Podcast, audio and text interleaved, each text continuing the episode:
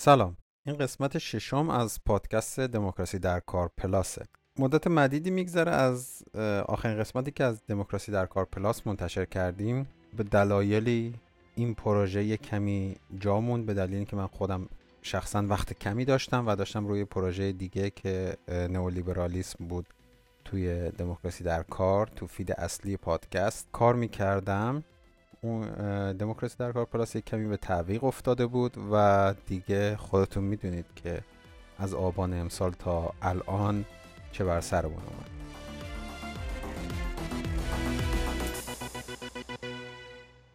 تو این قسمت می‌خوام درباره سرمایهداری و ویروس کرونا صحبت کنم. شاید هم در قسمت های بیشتری این موضوع رو ادامه بدم اما فعلا با توجه به اینکه فکر می‌کنم موضوع همهگیری یا اپیدمی یا پندمیک یا جهانگیری حالا واژه فارسیش دقیقا نمی‌دونم چیه اینجا. بذارید از همهگیری استفاده کنیم.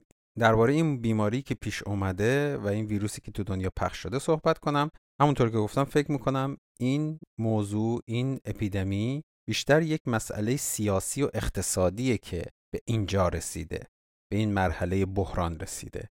و صرفا یک مسئله بهداشتی پزشکی و درمانی نیست. این بیماری توی 31 دسامبر 2019 از طریق مقامات چینی به سازمان بهداشت جهانی معرفی شد. اما یه دکتری تو چین این بیماری رو خیلی زودتر به مقامات چینی گزارش کرده بود. اما به دلایلی که شاید شما هم خودتون حدس بزنید امنیتی به دلایل محضوریت های حکومتی و دیکتاتوری که فکر می‌کنیم تو چین وجود داره این کشف دکتری که در ووهان بود خیلی جدی گرفته نشد و فکر کنم با تاخیر یک تا دو هفته ای این مسئله رو مقامات چینی پی بردن. یک تا دو هفته در کنترل همچین بیماری که به شدت و با این سرعت منتشر میشه و به صورت نمایی یا exponential منتشر میشه زمان بسیار زیادی. حتی یک روز هم برای کنترل این بیماری حیاتیه. اما مقامات چینی پشت گوش انداختن و زمانی ووهان رو قرنطینه کردند که 444 بیمار تایید شده توی ووهان وجود داشت. اما این همه ماجرا نبود. وقتی که 444 تا بیمار وجود داشت یعنی بیماران زیادی توی جامعه وجود دارن که هنوز به دلیل اینکه علائمی ندارن مراجعه نکردن به اورژانس یا دکتر یا بیمارستان که پیدا بشن. ولی اون موقع نه چینی ها اینو می‌دونستن نه کسی تو دنیا می‌دونست این ویروس چطور عمل می‌کنه. بنابراین مدت زیادی خیلی از چیزهایی که ما امروز درباره کرونا درباره ویروس کرونا می‌دونیم ناشناخته باقی موند. اما بعد از تجربه چین و تجربه کره جنوبی که تونستن با قرنطینه به شدت دقیق و پیگیری و ترک کردن بیماران ناقل این ویروس و کسانی که باشون در ارتباط بودن و کسانی که با اونها در ارتباط بودن تونستن این بیماری رو کنترل کنن و بعد از 6 تا 8 هفته تونستن تعداد بیمارهای ورودی به سیستم درمانیشون رو از تعداد درمان شده ها کمتر کنن که اینجا میشه گفت بیماری کنترل شده از لحاظ آماری. اما وقتی که این اتفاقها تو چین و کره جنوبی داشت میافتاد و حتی کشورهای جنوب شرق آسیا با تمهیدات بسیار قوی تونسته بودن این بیماری رو توی کشورهاشون کنترل کنن مثل هنگ کنگ مثل تایوان مثل تایلند کشورهای غربی اروپایی و ایران انگار توی یک خواب بزرگی بودن و توجه نکردن که چین تونسته بود برای دنیا وقت بخره. یه وقت چهار تا شیش هفته ای رو به وجود بیاره که ما خودمون رو آماده کنیم. همونطور که مستحضری توی ایران که مدتهای مدیدی ما فکر می‌کنیم این ویروس وجود داشت و کتمان شده بود و همینطور توی آمریکا هم به احتمال زیاد توی سه چهار هفته گذشته یا یک ماه گذشته همون اتفاقی افتاد که توی ایران افتاد. یعنی همون کتمان کردن ها همان عدم اتخاذ تمهیدات پیشگیری و آماده سازی سیستم درمانی و این امروز به جایی رسیده که شاید توی آمریکا بتونه یک فاجعه ای مثل فاجعه ای که توی ایران درست کرده درست کنه. روز سهشنبه دهم مارچ یا 20 اسفند یه مقالی در سایت مدیوم منتشر شد به قلم آقای توماس پوئیو. احتمالا اینطوری تلفظ میشه. که اومد وضعیت اپیدمی شدن ویروس کرونا توی چین و کره جنوبی رو با شرایط فعلی دنیا حالا تو همون سه روز گذشته چهار روز گذشته بررسی کرد. چرا من می‌خوام این اختلاف رو اینجا بزرگ کنم؟ چون واقعا در سه چهار روز گذشته همه چیز عوض شده یعنی خیلی تغییرات بزرگ اتفاق افتاده. اما این مقاله به جای رسید که هر سه چهار دقیقه یک بار توی اینترنت یا توی توییتر بازنشر می‌شد. می‌خوام یک کمی درباره این مقاله صحبت کنم و بعدش میرم راجع به مسائل اقتصادی ویروس کرونا و از دیدگاه اقتصاد سیاسی به این قضیه نگاه کنم. این مقاله عنوانش هست چرا باید از همین حالا دست به کار بشید. کرونا ویروس Why you must act now.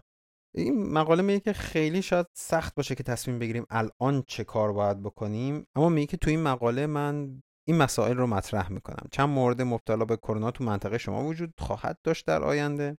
چه اتفاقی میفته وقتی این موارد آشکار میشن؟ شما باید چی کار کنید؟ چه زمانی باید این کار رو انجام کنید؟ و بعد میگه که در حین خوندن این مقاله اینجور چیزا دستگیرتون میشه. ویروس کرونا داره بهتون نزدیک میشه. سرعت نزدیک شدن ویروس نماییه. در ابتدا احساس و بعد سرعت یعنی تعداد آدم هایی که مبتلا میشن به شدت زیاد میشه. این اتفاق در چند روز آینده خواهد افتاد. شاید طی یک تا دو هفته آینده. وقتی این اتفاق رخ میده سیستم خدمات درمانی شما از پای در میاد. همونطور که ما تو ایران دیدیم واقعا سیستم خدمات درمانی ایران از پا در اومده. شهروندان شما توی راهروهای بیمارستان درمان خواهند شد. دقیقا داره واقعا ایران رو توصیف می‌کنه. پرستاران و دکترانی که توی سیستم خدمات درمانی خسته شدن از پا در میان یا میمیرن متاسفانه و واقعا این اتفاق داره تو ایران میافته. اونا مجبور میشن تصمیم بگیرن به کدوم بیمار اکسیژن وصل بشه و کدوم بیمار بمیره. باز هم متاسفانه واقعا این حرفا رو می‌زنم تنم به درد میاد. ولی به خاطر واقعیت باید اینا رو مطرح کنیم. تنها راه جلوگیری از این بیماری رعایت فاصله اجتماعی از همین امروز همین الان فردا نه همین امروز. مردم باید تا جایی که می‌تونن تو تمام دنیا توی خونه بمونن. این مقاله مخاطبش یه جورایی بیشتر سیاستمدارها رهبران کسب و کار بیزینسمنها کسایی که به حال قدرت تصمیم گیری برای اجتماعی بزرگی رو دارنده. این مقاله بیشتر مسائل رو از دید آماری و ریاضی و از دید مسائل اجتماعی بررسی کرده و خیلی به بعد اقتصادی این قضیه نزدیک نشده. ولی انقدر نکات مهمی توش وجود داره که واقعا لازم دیدم که اینجا بگم. نمودارهای مختلفی رو گذاشته. تعداد موارد مبتلا به ویروس کرونا از دوم بهمن تا 20 اسفند رو گذاشته. بعد تعداد موارد مبتلا به ویروس در خارج از چین رو گذاشته که در اواخر فوریه یک دفعه شیبش زیاد میشه و توی دهم مارچ به تعداد 40 هزار تا می‌رسه حدودا. حالا از اون روز تا امروز دو مرتبه بیشتر شده. بعد اومده نمودارهای ایران کره جنوبی و ایتالیا رو با بقیه دنیا مقایسه کرده رشد اینها رو نشون داده و بعد رفته زوم کرده دیده که رفتار باقی کشورهای دنیا با این حالی که تعداد کیساشون پایین تره تقریبا شبیه رفتار اپیدمی شدن این بیماری در کره جنوبی ایران و ایتالیا است. بعد گفته که یه حدی رو تعیین کرده حد 40 درصدی که میگه هر کشوری که از این حد رشدش بگذره هر دو روز یک بار تعداد بیماراش دو برابر میشن. همین امروز آلمان از این حد گذشت. یعنی از فردا دقیقا هر دو روز یک بار اینجا هم تعداد مبتلاها دو برابر میشه.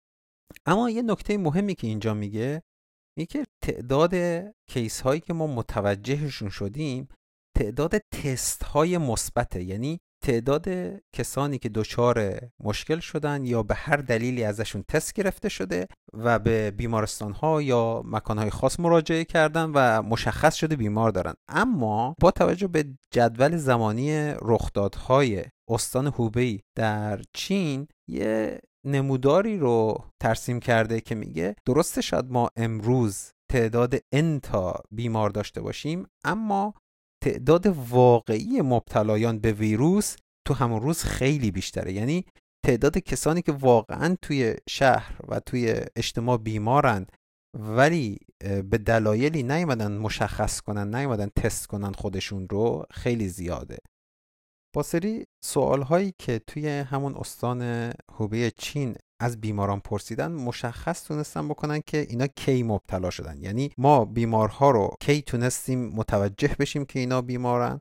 بعد از بیمارها سوال پرسیدن که این علائم رو کی تجربه کردید؟ و مشخص شده قبل از اینکه هر بیماری آشکار بشه بیماریش یا کشف بشه هولوش 12 تا 14 روز قبل بیمار شده و این نتایج به جایی می‌رسه که نشون میده که مثلا زمانی که چین 400 مورد ابتلای جدید رو تست مثبت کرده و تشخیص داده تو همون روز 2500 مورد جدید در اون روز ثبت شده و اونها اینو نمی‌دونستن و نمی‌تونستن بر اساس این تصمیم بگیرن. اما دولت چین در زمانی که یک روز 400 مورد جدید ابتلا رو تشخیص داده تصمیم گرفتن کل شهر رو کل شهر ووهان رو و فرداش کل استان رو قرنطینه کنن. این دوتا عدد رو یادتون باشه. با توجه به آماری که چینی ها تونستن به دست بیارن که کی انسان ها واقعا مبتلا شدن یا یعنی آمار واقعی ابتلا نه آمار تشخیص متوجه شدن اون زمانی که اینها کل استان رو قرنطینه کردن فرداش یک دفعه تعداد بیمارانی که واقعا مبتلا شدن کمتر شده. خوب این نمودارا رو حتما تو این لینکی که براتون می‌ذارم ببینید. سه چهار روز بعد تعداد مبتلایان واقعی که اون روز تشخیص داده شدن به حد اکثرش می‌رسه و از اون روز به بعد که هولوش 26 یا 27 ژانویه است به طور مداوم تعداد مبتلایانی که به صورت واقعی مبتلا شدن همینجور کمتر و کمتر شده. حالا اینا رو خاطرتون داشته باشید. مفهوم مبتلای واقعی و تشخیص مبتلایان که توی روزی که چین رو قرنطینه کردن مبتلای واقعی 2500 تا اضافه شده و تو همون روز اضافه شدنش که تشخیص داده شده بود 400 نفر بوده.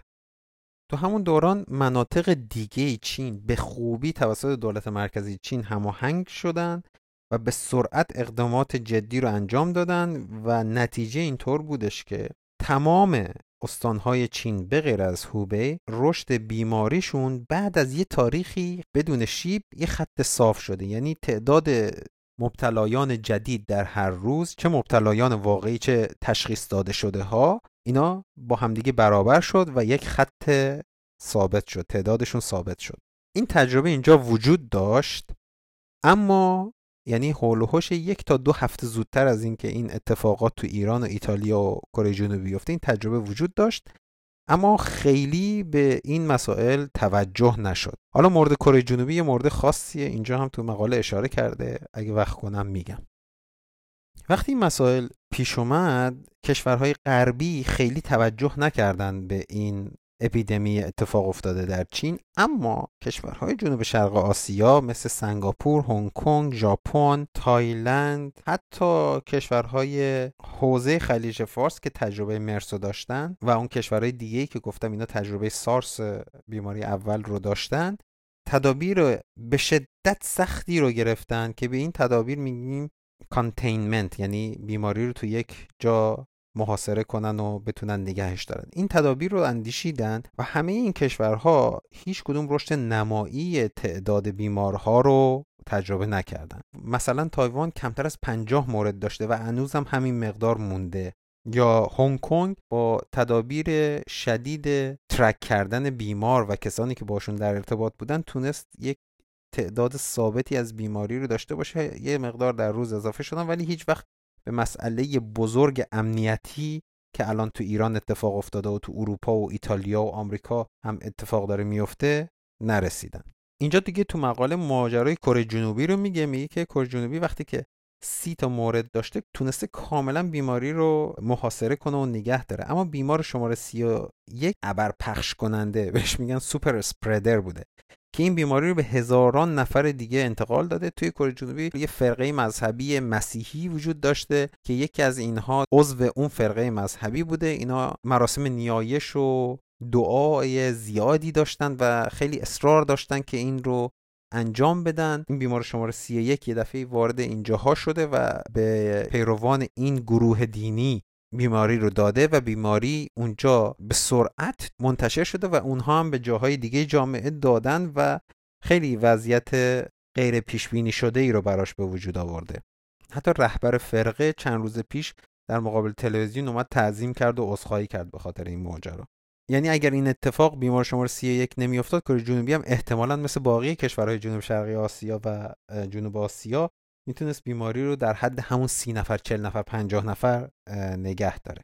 حالا این تجربه رو اینجا داشته باشید. مقاله اومده ایالت واشنگتن آمریکا اونجایی که سیاتل هست رو بررسی کرده گفته اینجا شبیه ووهانه.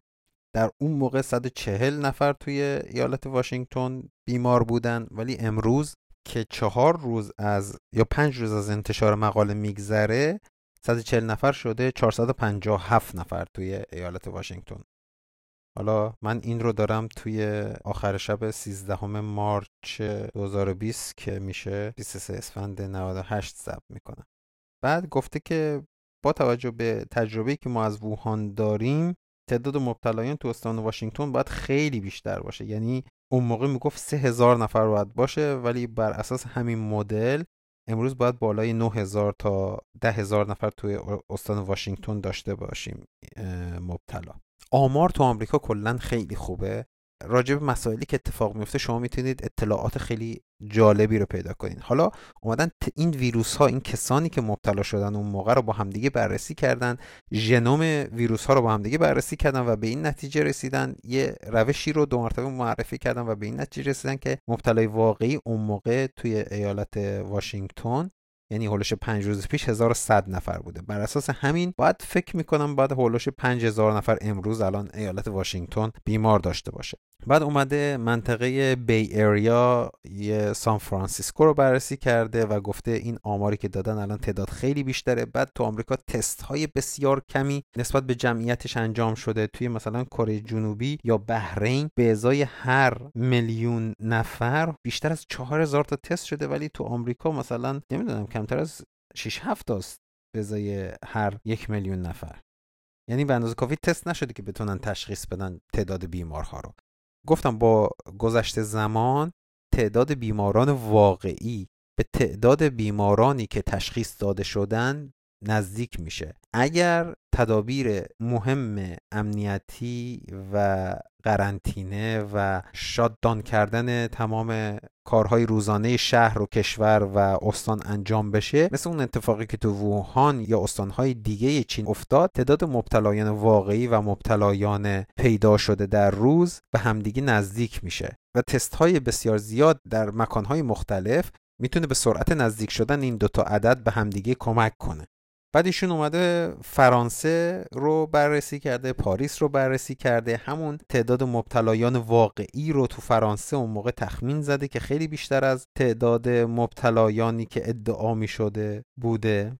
مقاله با یک روش های علمی داره این کار انجام میده که من قانع شدم به عنوان کسی که لاقل آمار و ریاضی بلده من قانع شدم که این روش های علمیه برای تخمین زدن تعداد مبتلایان واقعی. وضعیت اسپانیا و مادرید رو بررسی کرده و در نهایت گفته که شاید شما فکر کنید ووهان یه منطقه کوچیک که ما نمی‌تونیم یه کشور رو قرنطینه کنیم که. اما باید بدونید که ووهان خود شهر ووهان 11 میلیون جمعیت داره.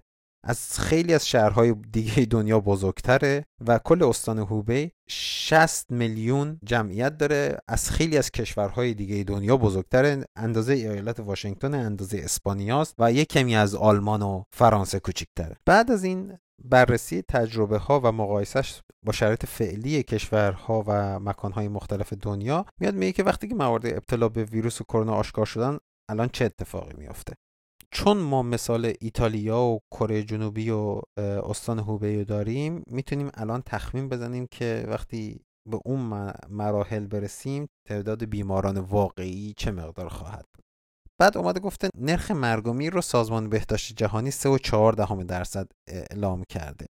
که این یه عدد خیلی کلیه. بعد اومده با روش های مختلف این نرخ رو برای کشورهای مختلف مکانهای مختلف بررسی کرده. مثلا تو کره جنوبی 6 دهم درصده تو ایران 4 و 4 دهم درصده.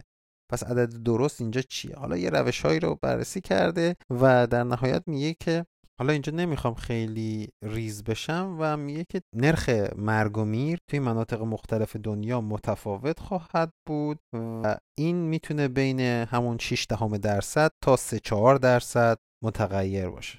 چرا؟ چون توزیع سنی هر کشور متفاوته تعداد مردم با بیماری های زمینه ای تو اون کشورها متفاوته.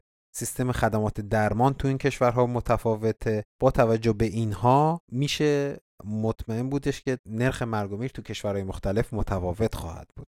بعد میاد یه نکته خیلی حیاتی رو میگه. یعنی دو تا نتیجه گیری اصلی می‌کنه. میگه جاهایی که بررسی کردیم کشورهایی که برای ویروس آماده شدن نرخ مرگ و میر بین نیم درصد تا 9 دهم درصد خواهند بود و معیارش هم کره جنوبی و چین یعنی باقی استانهای چین به غیر از هوبی.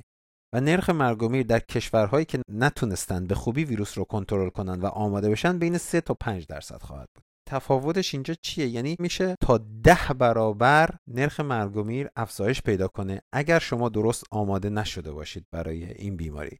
ما تو ایران و توی اروپا برای این قضیه وقت داشتیم. توی ایتالیا هم وقت بود توی آمریکا هم وقت بود. الان به نظر من دیر شده. البته همین الان هم میشه تعداد کشته ها رو تا جایی که می‌تونیم کمتر کنیم. اما زمان واقعی یا ترشهولد ریسپانسمون به این ماجرا الان تو خیلی از کشورها گذشته. یعنی ووهان وقتی که 400 تا بیمار داشت کل شهر رو قرنطینه کرد. اما ما هنوز هیچ جایی تو دنیا نداریم که قرنطینه به اون شکل انجام شده باشه. ولی همه جا تعداد بیمارهاشون به شدت بیشتر از ووهانه. توی آلمان همین امروز رسیده به سه هزار تا توی ایتالیا از 15 هزار نفر گذشته و هزار نفر کشته داده. یعنی اون زمان پاسخ دادن زمانی که مثلا یه چیزی بهتون حمله می‌کنه شما برای ریاکشن یه زمانی دارید این زمان رو کشورهای غربی از دست دادن. بعد ایشون اومده فشار به سیستم درمانی کشورها رو نگاه کرد. میگه حدود 20 درصد از مبتلایان نیاز به بستری شدن دارن 5 درصد از مبتلایان نیاز به ICU دارن و 2.5 درصد هم نیاز به مراقبت های بسیار ویژه دارن. یا مثل دستگاه تهویه هوا و دستگاه ECMO اما مشکل اینجاست که این دستگاه های تهویه یا ونتیلاتور که باعث میشه آدم بتونه بهتر تنفس کنه رو به راحتی نمیشه تولید کرد یا خرید. مثلا کل آمریکا پارسال 250 تا دستگاه داشته. حالا اگر به صورت ناگهانی یه دفعه 100 هزار نفر مبتلا بشن یا تعداد زیادیشون به ICU نیاز پیدا کنن هولوش هزار نفر حداقل نیاز دارن که همچین دستگاه های ونتیلاتوری داشته باشیم اما آمریکا نداره و ایران هم واقعا سر این قضیه غافلگیر شد. الان کشورهای دیگه دنیا حتی تجربه ایران رو هم دارن. یعنی تجربه دو تا کشور رو داریم که به شدت خوب پاسخ دادن و تجربه دو تا کشور مثل ایتالیا و ایران رو دارن که خیلی بد برای این قضیه آماده شدن و همچنان برای مقابله با بیماری درست آماده نمیشن. حالا چرا؟ این چیزیه که بعد از بررسی این مقاله بهش می‌پردازیم.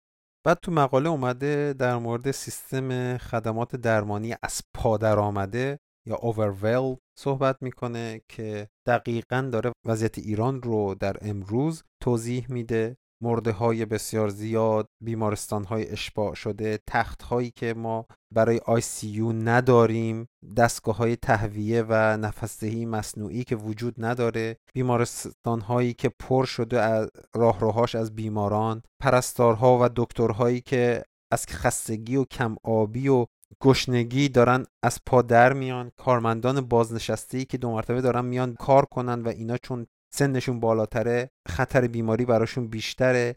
بعد کمبود وسایل ایمنی چون کمبود وسایل ایمنی وجود داره شما نمی‌تونید پاشید برید دستشویی وقتی این لباس پوشیدید برید دستشویی بعد بیاین دو برید کار کنید. چون وقتی این کارو می‌کنید باید کل اون لباسی که تنتون بوده و همه وسایل تجهیزاتتون رو بندازید دور و یه چیز جدید بپوشید.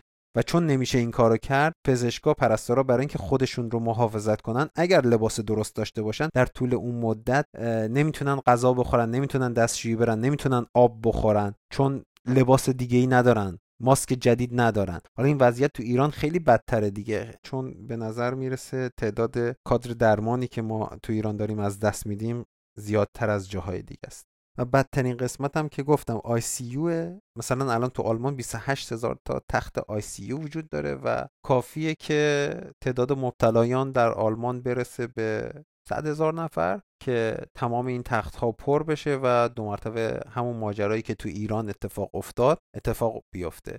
و من همین امروز خودم که تو آلمان زندگی می‌کنم نمی‌بینم تدابیری که واقعا بخواد جلوی این قضیه رو بگیره. و چند روز پیش خانم مرکل اومده گفته 60 تا 70 درصد مردم این بیماری رو می‌گیرن که راجع به این قضیه هم صحبت خواهم کرد. حالا توی این مقاله میگه باید چیکار کنیم؟ میگه باید منحنی رو صاف کنیم. حالا شاید شما هم توی تلگرام اینا دیدید که یه منحنی کشیدن میگن توان خدمات درمانیمون اینه ما باید منحنی رو صاف کنیم تو زمان پخش کنیم. تا حدود بسیار زیادی منحنی درسته یه اشکال کوچیکی داره. ما حتی اگر بتونیم منحنی رو صاف کنیم می‌تونیم زودتر تمامش کنیم. یعنی اگر ول کنیم بیماری رو بیماری زودتر تمام نمیشه. اون منحنی نشون داده که اگر ما ول کنیم بیماری تعداد کشته های زیاد میشه بارش بر خدمات درمانیمون زیاد میشه اما تش نشون میده بیماری زودتر هم تمام میشه. که اینطور نیست. با کنترل کردن اپیدمی زودتر تموم میشه. تا اینکه ول کنی همه مردم بگیرن. یعنی الزاما اینطور نیست. می‌گفتم که میگه که باید منحنی رو صاف کنیم. میگه بعضی کشورها اینو خوب عمل کردن. مثالش تایوانه که تا امروز 50 تا مبتلا داشته. هنوز هم همون 50 تا مبتلا رو داره. یعنی از 5 6 روز پیش تعداد مبتلاهاش اضافه نشده که یعنی این بزرگترین دستاورده برای یک کشور که بتونه این کار رو انجام بده. اما ما باید به هر حال تعداد مبتلایان رو تا جایی که میشه کاهش بدیم که سیستم خدمات درمانی بتونه این مبتلایان رو درمان کنه. توی ایران وضعیت الان شاید از اون توان سیستم درمانی ما گذشته باشه. ولی من توی سیاست های ابلاغی دولت و حکومت چیزی رو نمی‌بینم که مبنی بر این باشه که ما به زودی می‌تونیم این بیماری رو تحت کنترل در بیاریم. باید زودتر از اینها شهر قم یا گیلان و حتی کل کشور قرنطینه می‌شد. باید زودتر از اینها کلا یه فضایی پیش می اومد که هیچ کس بجز در موارد اضطراری از خونه بیرون نمی اومد حالا امروز فرمانده ارتش رئیس صداد مشترک حالا یکی از اینا سرلشکر باغری بود اسمش فکر کنم. اومده حرفی زده که ما از فردا می‌خوایم خیابان ها رو جاده ها رو خلوت کنیم و اصلا توضیح نمیدن که چه اتفاقی قراره بیفته و این خلوت کردن چجوری می‌خواد اتفاق بیفته. آیا خدمات اضافی برای مردم فراهم خواهد شد که اینا بتونن زندگیشون رو خورد خوراکشون رو نیازهای اساسیشون رو برطرف کنن یا نه. حرفش شده ولی واقعا معلوم نیست چیه. بنابراین توی ایران و توی جاهای دیگه دنیا ما واقعا به این فاصله اجتماعی نیاز داریم. حالا این فاصله اجتماعی چیه؟ قسمت اولش فاصله است دقیقا. یعنی ما باید از هر انسانی بیشتر از دو متر فاصله داشته باشیم. در غیر این صورت وقتی که ایشون سرفه می‌کنه فلانی سرفه کنه این قطرات سرفه رو ما می‌تونیم تنفس کنیم و این ویروس اولین جایی که حمله می‌کنه سیستم تنفسی ماست. قسمت بعدش اینه که آلودگی از طریق سطوح تو این مقاله اشاره شده. فکر کنم شما دیگه اینقدر می‌دونید دیگه. میگن این ویروس تا نه روز روی سطوح مختلف مثل آهن و سرامیک و پلاستیک و اینجور چیزا دستگیری در یا دکمه آسانسور می‌تونه زنده بمونه. بنابراین باید این جاها ضد عفونی بشه یا اینکه اگر دست می‌زنید دست به صورت زده نشه تا اینکه ویروس رو ما به نزدیکی سیستم تنفسیمون نتونیم بیاریم. بعد تو مقاله اومده این مسئله رو تو آنفولانزای سال 1918 که بهش میگن آنفولانزای اسپانی بررسی کرده. خیلی مقاله جالبی اگه دوست داشتید من لینکشو می‌ذارم بخونید. بعد اومد این وضعیت امروز رو با وضعیت قبلی یعنی آخرین وضعیت بسیار فجیعی که ما راجع به اپیدمی تو دنیا داشتیم که اسپانیش فلو سال 1918 بوده بررسی کرده. اینجا هم اطلاعات مفیدیه اما در نهایت میاد میگه که با توجه به این تجربیاتی که توی ووهان و کره جنوبی و کشورهای خاور دور داشتیم و تجربه Spanish flu سال 1916 هر جای دنیا باید این فاصله اجتماعی رو تا جایی که میشه لحاظ کنیم. یعنی همین الان توی کشورهایی هستن که سه هزار نفر چهار هزار نفر بیمار دارن یعنی 5 6 برابر ووهان روز اول قرنطینه و هنوز مردم باید برن سر کار. هنوز مردم رو مجبور نکرده دولت هاشون که حتما تو خونه بمونن و فقط به خاطر مسائل ضروری از خونه برن بیرون. چند روز پیش ایتالیا بالاخره به این نکته پی برد. اونا اول منطقه لومباردی رو تو یک شنبه گذشته قرنطینه کردن بعد فرداش یه دفعه گفتن کل کشور رو روز دوشنبه قرنطینه کردن و دوباره اشتباهی داشتن که روز دوشنبه قرنطینه که کرده بودن یا اینکه کلا تعطیل که کرده بودن خیلی از مسائل رو شامل این تعطیلی نکرده بودن. شما می‌تونستید تو رستوران بشینید با فاصله دو متر با یه نفر دیگه غذا بخورید و فهمیدن این هم اشتباهه و اون رو هم تعطیل کردن و فقط سوپرمارکت ها و بیمارستان ها و داروخانه ها باز موندن الان واقعا شرایط باقی کشورهای اروپایی اکثرشون مثل آلمان و هلند و فرانسه و اسپانیا و انگلستان و آمریکا دقیقا همینه. اما این کشورها به هر دلیلی که دلایلش کاملا قابل بحثه نمیان این قرنطینه یا تعطیلی عمومی رو انجام بدن. خب داشتم می‌گفتم مقاله میگه که باید نمودار توزیع بیماران رو تخت کنیم تعداد بیمارها باید کمتر بشن که سیستم درمانی بتونه خودش رو برسونه. حالا نه اینکه درمان خاصی برای این بیماری وجود داره بلکه با درمانهای حمایتی سیستم ایمنی بدن رو بتونن تقویت کنن که سیستم ایمنی بدن بتونه در مقابل بیماری خودش تاب بیاره. باید ابتلای مردم در کشور در حدی باشه که سیستم درمانی اون کشور بتونه برسه به حمایت کردن از بیماران. برای این کار باید جداسازی اجتماعی رو انجام بدیم. social distancing که گفتم باید حداقل دو متر فاصله داشته باشیم. دست نزنیم به جاهایی که امکان داره ویروس رو انتقال بدن. و از همه مهمتر اینه که هر کار غیر ضروری باید در سطح شهر و کشور باید تعطیل بشه. شاید بگید که خیلی از انسانها توی ایران نمی‌تونن این کار رو انجام بدن. اما اگر شما من می‌تونیم توی خونه بمونیم و بیرون نریم این شانس رو به کسانی که مجبورن از خونه بیرون کار کنن راننده قطار اتوبوس شغل موقت و بی ثبات داره که نیاز داره به اون پولی که هر روز در میاره. این شانس رو به اونها میدیم که توی یک فضایی رفت آمد کنن که احتمال انتقال ویروسش کمتر باشه و بتونن سالمتر باشن. اما اینجا باز هم یه سری آدم ها آسیب می‌بینن چون درآمدشون از اینی که به مردم دیگه خدمات بدن. اونها رو دولت باید حمایت کنه. من شنیدم که دولت می‌خواد کسانی که درآمد ثابت ندارن بهشون تا 600 هزار تومن پول بده. البته این پول به کجا می‌رسه؟ ولی این حمایت های دولتی رو باید از دولت بخوایم برای کسانی که توان اقتصادی موندن تو خونه رو ندارن یا اینکه از تو خونه موندن مردم متضرر میشن. از لحاظ اقتصادی با این راهکارها و با این فراهمسازی ها باید این جداسازی اجتماعی و این قرنطینه رو به وجود بیاریم. توی مقاله اومده یه سری مسائل دیگر رو به عنوان سرتیتر مطرح کرده. در نهایت گفته کی باید این کار رو انجام بدیم؟ همین الان جوابش. همین الان. چرا باید این کارا رو همین الان انجام بدیم؟ یه مدلی رو معرفی کرده. به عنوان هزینه صبر کردن. تعداد مبتلایان رو در سه حالت عدم جداسازی دو حالت جداسازی اجتماعی در روز انوم و جداسازی اجتماعی در روز ان به اضافه یک بررسی کرده و به نتیجه رسیده تعداد مبتلایان اگر یک روز زودتر ما این کار رو انجام بدیم چهل درصد کمتر میشه. که این رو با داستان استان هوبی چین مقایسه کرده که میگه به جای اگر قرنطینه به جای 23 ژانویه در 22 ژانویه اتفاق افتاده بود تعداد مبتلایان نزدیک به 20 هزار نفر کمتر بود. ببینید 20 هزار نفر مبتلا کمتر بشه یعنی مرگ و میر بسیار کمتر میشه و فروپاشی سیستم درمانی کمتر میشه و این باعث میشه اتفاقا نرخ مرگ و میر هم کمتر بشه. یعنی نه تنها تعداد تلفات کمتر میشه بلکه نرخش نسبت به تعداد بیماران هم کمتر میشه. این یعنی باز هم مرگ و میره کمتر. در نهایت میگه این یه تهدید نمایی هر روز و هر ساعت مهمه. هر روزی که تصمیم گیری نمی کنید منظورش کسانی که مسئولیت های اجتماعی دارند و برای تعداد بیشتری از آدم ها تصمیم می‌گیرن میگه هر روزی که شما تصمیم گیری نمی کنید باعث افزایش تعداد مبتلایان میشید. حالا چرا سیاستمداران و کسانی که مسئولیت اجتماعی دارن مدیران شرکت ها مدیران اجتماعات امروز تصمیم نمی‌گیرن و دو دلن سر این که چه تصمیمی الان درسته اون چیزی که پس ذهنشونه اقتصاده. یعنی اقتصاد در مقابل جان انسان ها کی ما تصمیم بگیریم بهتره که ضرر اقتصادیمون کمتر باشه. اما حالا این قسمت خیلی طولانی شد. اینا رو بذاریم توی قسمت بعدی دربارهش صحبت می‌کنیم.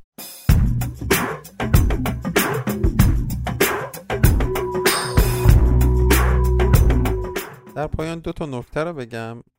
قسمت چهارم پرونده نئولیبرالیسم در ایران که قرار منتشر بشه رو یه کمی تاخیر انداختم که بتونم این چند تا قسمت رو مطرح کنم اینجا درباره بحران فعلی دنیا و اینکه اعدادی رو که من الان گفتم چون قسمت اعظم پادکست رو دیروز ضبط کردم امکان داره با اعداد امروز متفاوت باشه. ولی خب اینا رو شما به عنوان فکت در نظر نگیرید چون هر روز داره تغییر می‌کنه دیگه. توی اون روز خاص که من این اعداد رو همون لحظه نگاه کردم و گفتم این بوده و ساعت بعد روز بعد اینا به صورت نمایی تغییر کردم. مرسی من محمد هستم و این پادکست در روز 24 اسفند 98 منتشر میشه.